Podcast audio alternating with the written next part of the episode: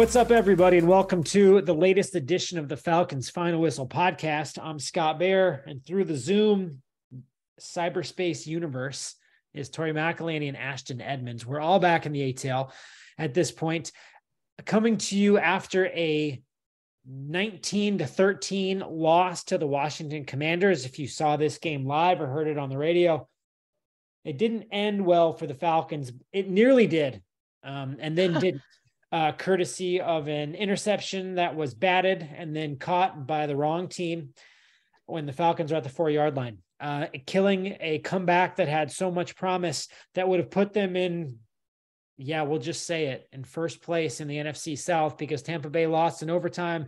The Falcons were not able to take advantage and pick up a game on the on their rivals from Tampa Bay. Ultimately, they end up losing a close one a difficult one, a one that they're going to have to get over pretty quickly because no matter how much we'd like to say, and I tried to write in my column that, hey, man, we don't use the playoffs word around here anymore until they start stacking wins.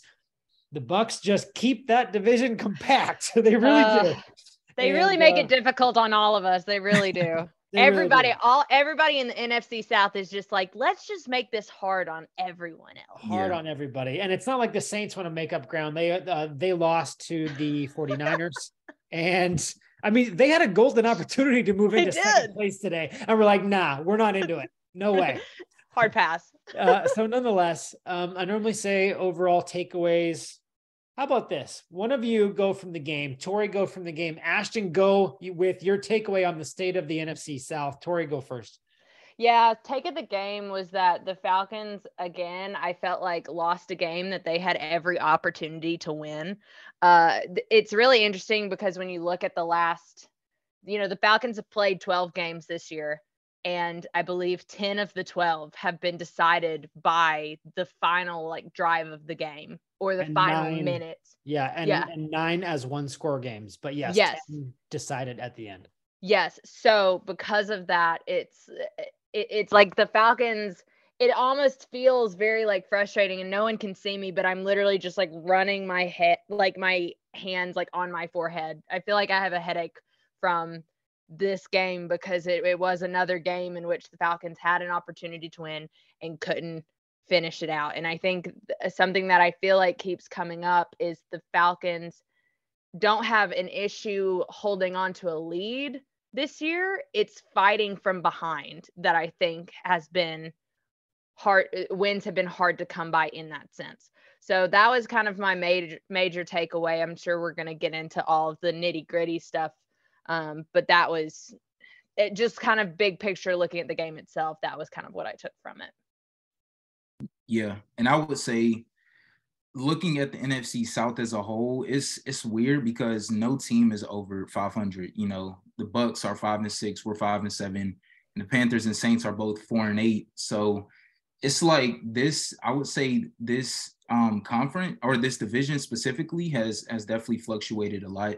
Um, the Falcons definitely have to win against Tampa Bay and the Saints. You know, moving forward in these last five games, um, it's, it's very vital. It's crucial, um, especially if they do want to have a playoff spot. But you know, it's I, I it's I guess Tampa Bay losing today was good for the Falcons, but the Falcons aren't. If we are not, they're not playing like a playoff team, and they have they have to win these last five games um, to be considered like a, a real playoff team contender yeah, I, Ashton's right with a very accurate and kind of, you know, tough point, right? In that they're not playing like a playoff team right now. Tyler Allgeier, who's, I don't know, I mean, he's barely old enough to drink, really had a meeting with the media that I thought was, uh, showed a lot of maturity. Yeah. really wise when, and the crux of what he started in saying is that good teams keep it close, great teams finish. That's true. And sometimes, uh, you know, and the Falcons have kept it close time and time again. We talked about so many of these one score games. They've they've played 12. Again, nine have ended uh, with one score difference between the winner and the loser. They are now four and five in those games. Last year they were seven and two. The close game efficiency or um, success doesn't often travel from one year to the next. There's so much randomness in there. There's not luck, but there's a lot of uh, very minute and small margin for error between a win and a loss in those scenarios.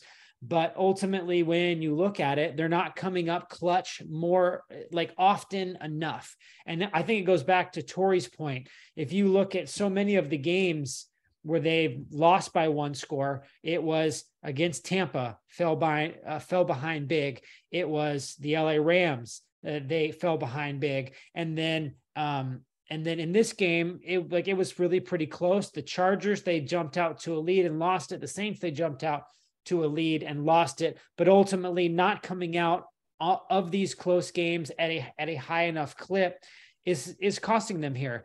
And this was one of those games. It was a low scoring game. And uh, I still think that we should go ahead and um, sell the audio to the Scott and Tori. Um, it's not really complain a fest, but it's definitely like ongoing and unfiltered uh, narrative of what's happening in the game. And there was yeah. a point where I forget which one of us said it, but essentially they were down three and then down six in the second half. And it kind of felt like they were down by 18. Yeah. Right because they just were giving up, uh, as Grady Jarrett put it, leaky run plays, plun, uh, uh, run plays that, that were stopped early but gained more. And ultimately, Washington churned out a couple more points and a couple more points. But then all of a sudden, the defense gets two big stops and it comes down to that final drive. So, enough of my filibustering. Tori, let's get into this final drive. It yeah. looked so good for so long until it didn't. Yeah. I sorry, I just did like the biggest right. sigh. you probably thought I was going to keep talking. I'm like, no. I no, I feel like that sigh really uh, encapsulates how I felt about that drive because it was, and this was something I wrote about post game. Is it was, it was the could have, would have, should have drive.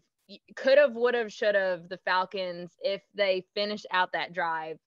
It is the drive that could have, would have, should have beaten the Washington Commanders, just in my opinion. And what's really crazy too is I was looking back at the second half just in general after a first half that I thought the Falcons were, even though they only scored 10 points going into halftime, it was a very balanced offensive attack. You had, I think, 100 rushing yards and 104 passing yards. I didn't have an, any issue with what we saw from the Falcons offensively in the first half. And then they come out in the second half and they only had 13 plays before that 11 play final drive. And that's really tough when you have a commander's team that had two very long physical productive drives that ended up scoring 10 points for them over a span of like 13 and a half minutes. So that juxtaposition of what the Falcons were doing in the third and beginning of the fourth quarter versus what the Commanders were doing, that was kind of the crux of the situation that the Falcons got themselves in. But again, Scott, going back to what you're saying, the defense did give them a shot at the end. And that's kind of all you could ask for when you get to that point. You, and Arthur Smith even said we knew it was going to be a low scoring game.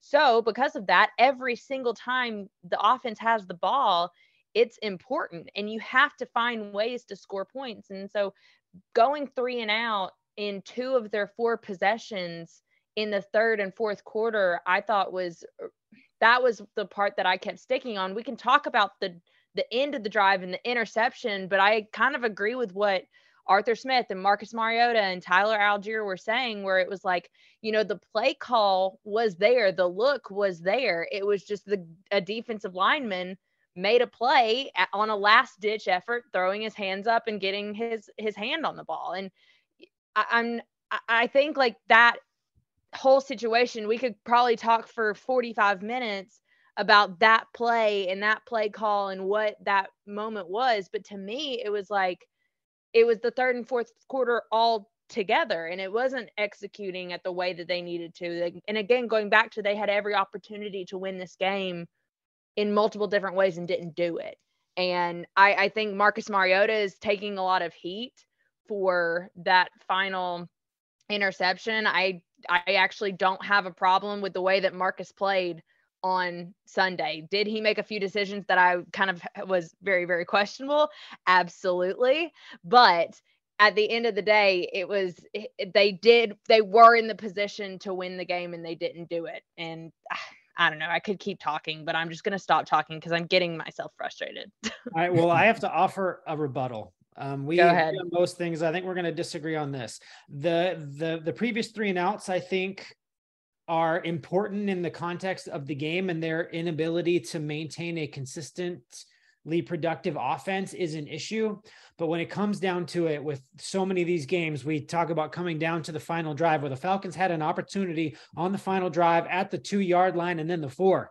And then they had three opportunities to cash in and they didn't. And I kind of, I don't want to say, well, that's just bad luck. A guy got his hand on the ball, right? Mhm. At some point, you've got to execute down there, right? You Yeah. just do. And in those two plays after the offside set them up with, I believe, a first down. And Arthur Smith was wasn't terribly specific about whether Marcus Mariota made the right read on the run where he lost two yards. And I know that we are going to get nitpicky in, and we're not going to go 45 minutes. I've already promised that we wouldn't even go 30 but nonetheless, when it comes down to those key moments, are you going to execute or are you not? Okay. Yeah. And they had the opportunity there because it's a team effort. Three and out. All right. That's not good for the offense, but the defense got you two key stops. They got a Mhm. three and out and they somehow got you the ball again with 30 seconds left, but there was a penalty that negated that opportunity. But I look at those moments as determining factors about that, that you want to look back in January or whenever you're done playing with as few regrets as possible. Mhm. That's gonna that, in my opinion, ranks right up there with the Jalen Ramsey interception, with the Kyle Pitt splitting the safety against the Chargers. That play, whether it was the right call or not, I'm not saying that you're wrong. Right. I think maybe I, fans are going to say my mailbag is, is already full of why didn't they run over pass, right? Same Right. with the old Seahawks argument. Why didn't they run it over pass, right? I don't really like those arguments very much. Um, but I do understand with the fact that when you're in that moment, you you got a hit or when you're sitting on the outside looking in, you can look back at three or four plays and be like, yeah, okay, hmm I get it. Right. Yeah. I Get it. We didn't show up in those three or four moments. Those three or four moments could be offense or defense or special teams. That each one has played a part this season, but they weathered all the, they weathered all of that and they had that moment. They were on the two. Yeah. Sit here with an L, considering what happened to Tampa, um, is definitely is is definitely I think will be a tough thing for the Falcons to look back on the season if they don't succeed and be like, oh, shoulda, coulda, woulda, just like what Mhm. you said. And I think Yeah. that drive is a real shoulda, coulda, woulda moment here. Um, you know, a- again, we don't want to belabor that final play to death. It is what it is. Chris Lindstrom did his job, blocked his man to the point Yeah. Daron Payne had nothing else to do with but put a hand up. Mm. Ultimately, that's not the situation that you want. Leading up to it, though, there uh, Washington has two key drives here. Uh, the Falcons had how many turnovers? Tori, one. The Mykal Walker pick. Yeah. Okay, only one. Uh, Tori posed this question just generally defensively. Ashton, what did you think of their defensive effort? You played some edge rusher in your high school days. Uh, Yeah. What did you make of that um, defensive effort, um, especially on those Washington drives? And then also with the fact that even though they gave up long and sustained scoring drives, they were able to tighten up when it mattered most. Yeah, for sure. I think um I- think the secondary played better today. I'm not gonna say they played really good, but um I think the secondary played better. Um I think Washington, I mean, our, our run defense wasn't tight at all today. You know, Robinson, he had a lot of big plays. I think he had like multiple 10 yard plus runs against the Falcons today. And I think that's what hurt him most. Um, I know the weather was pretty bad out there. It was rainy, it was cold. Um, but that's still no excuse, um, especially if Washington is executing. Um, I, I just think we have to do better up front. And a bit, I mean, I know Ta'Quon Graham, he's out right now. So that's a that's a big piece to the defense and to that front interior line. But again, they have to do better up front. It definitely starts up front. And um, I, I think the way Washington was running the ball, they were they was breaking down the defense. You know, the offense, like Tori mentioned, it was so many three and outs that the defense was on the field for so long. And I think that was that, you know, kind of wore them down. They were tired. Um, and then especially when Washington just kept running the ball, pounding the ball down their throat, that just made it even worse. So um, I think what hurt them most was definitely the run defense and, and starting up front for sure. Tori, how do you think the Falcons did without Kyle Pitts? Uh, I thought they did okay. Uh, I thought it was interesting that they included um, Cordarrelle Patterson a little bit more in the run or in the run game in the pass game than they have previously. I think that's something that they should honestly. I'd like to see them utilize a little bit more. Um, and I've said that all year. This isn't just because Kyle Pitts isn't on the field. I've I've said that I'd like to see Cordarrelle Patterson in the pass game a little bit more, anyways. Um, I also thought, and I know Ashton wrote about this after the game, I thought Olamide Zaccheaus had a really good day. It's interesting too how I think MyCole Pruitt continues to do things that I really like. And I'm not just talking about the touchdown that they scored on that drive in the, the to start the second quarter. Um, I think he continues to to impress me and, in what he's been able to do. Um, and the thing is, I mean, and it goes back to, I think, st- something that Marcus has said, it's something that Arthur Smith has said, like, you don't replicate Kyle Pitts with one person, you replicate him with a collection of people. And I thought that the Falcons had a lot of really interesting formations and pre snap motions. And I thought they were doing some things offensively that we haven't necessarily seen them do um well i say haven't seen them do we have seen them do it it's just kind of it just felt a little different but again you do miss kyle pitt's presence and arthur smith was asked after the game if washington maybe played them differently without kyle pitts on the field and he said kind of no um, which i thought was really interesting because mm-hmm. i feel like defenses if i'm a defensive coordinator i know where kyle pitts is on the field at all times and i'm essentially I mean, the threat of him alone, I, I feel like takes up a, a, a good portion of your mind. Um, so that was kind of surprising to me. And so all in all, I think I think it was fine. I don't think it was great um, because obviously they didn't win. So it's like, okay, you can't be great if they didn't win. Um, and so, yeah, uh, it's just kind of like meh to me.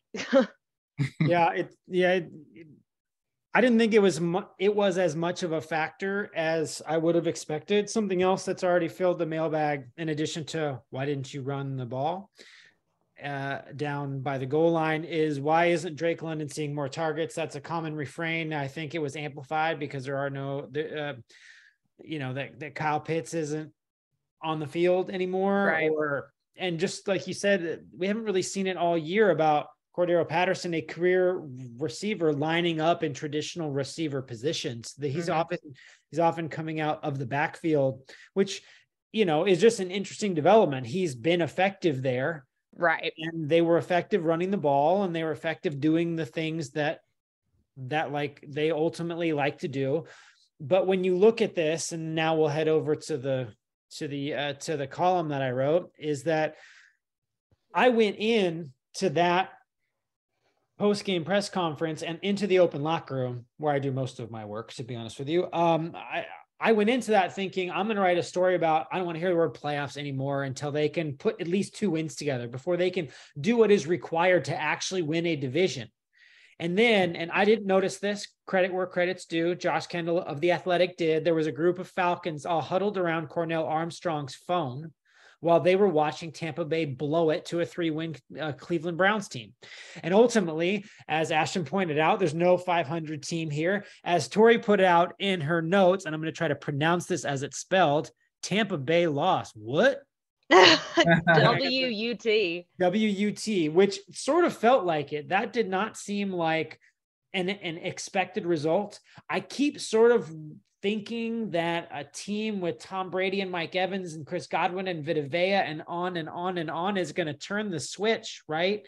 And then it keeps kind of not happening. I don't watch every snap of them. Somebody who does can probably tell me exactly why. But the bottom line from a Falcons perspective is okay, let me just ask the question as opposed to saying it. And I don't care who answers. But does what happened against in or with Tampa and Cleveland, does it change how you view this loss? or does the loss still sting and is it still hurtful or is it somehow mitigated or is it somehow worse? Let's take a poll.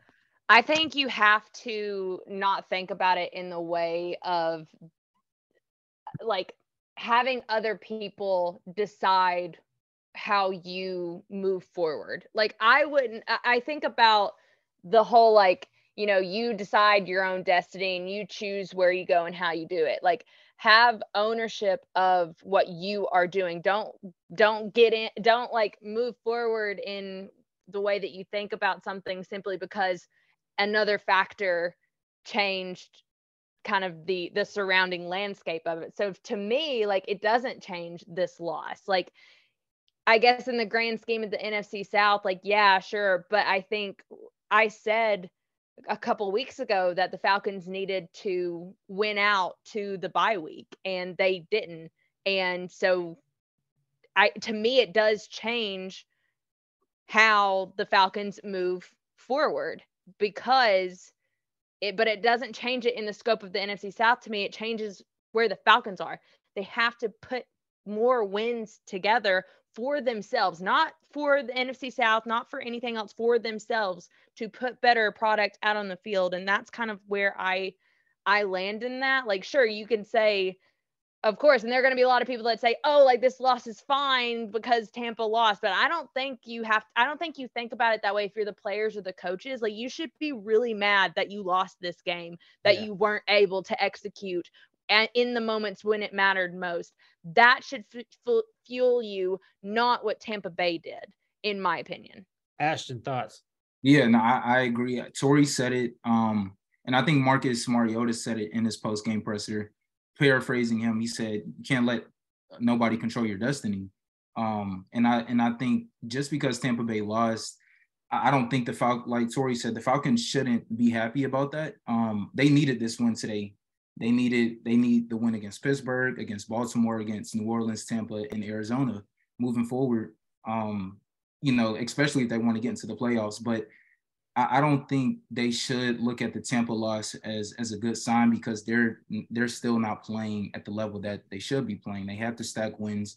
They have to be consistent um, on both sides of the ball. I, I just think you know it, it's it's a team. I think it's a team effort. I'm not even going to focus on one player. It's a, it's a team effort as a collective. And I think, um, you know, the Falcons, they they truly have to hone in on their mistakes. They have to capitalize on, you know, on I was on their mistakes, on other teams' mistakes. Um, and, and, they just have to be better moving forward. Like these last five games are crucial. Um, and they and they truly have to just lock all the way in, in my opinion. The Falcons have won two games in a row one time, weeks three and four. That's it. They've lost a couple in a row since. They've not put together the the type of run that is going to loft them to a place where they can really win a division title. As Ashton pointed out earlier, they still have games against the Saints and the Bucs. Those are important. And frankly, in this league, Tori's point, which was made back in April or maybe the previous April, I can't recall, is always still the same. Uh, it matters more about when you play a team than who you play at times. Go ask Baltimore how it was playing Jacksonville today. Didn't work yeah. out very well for them.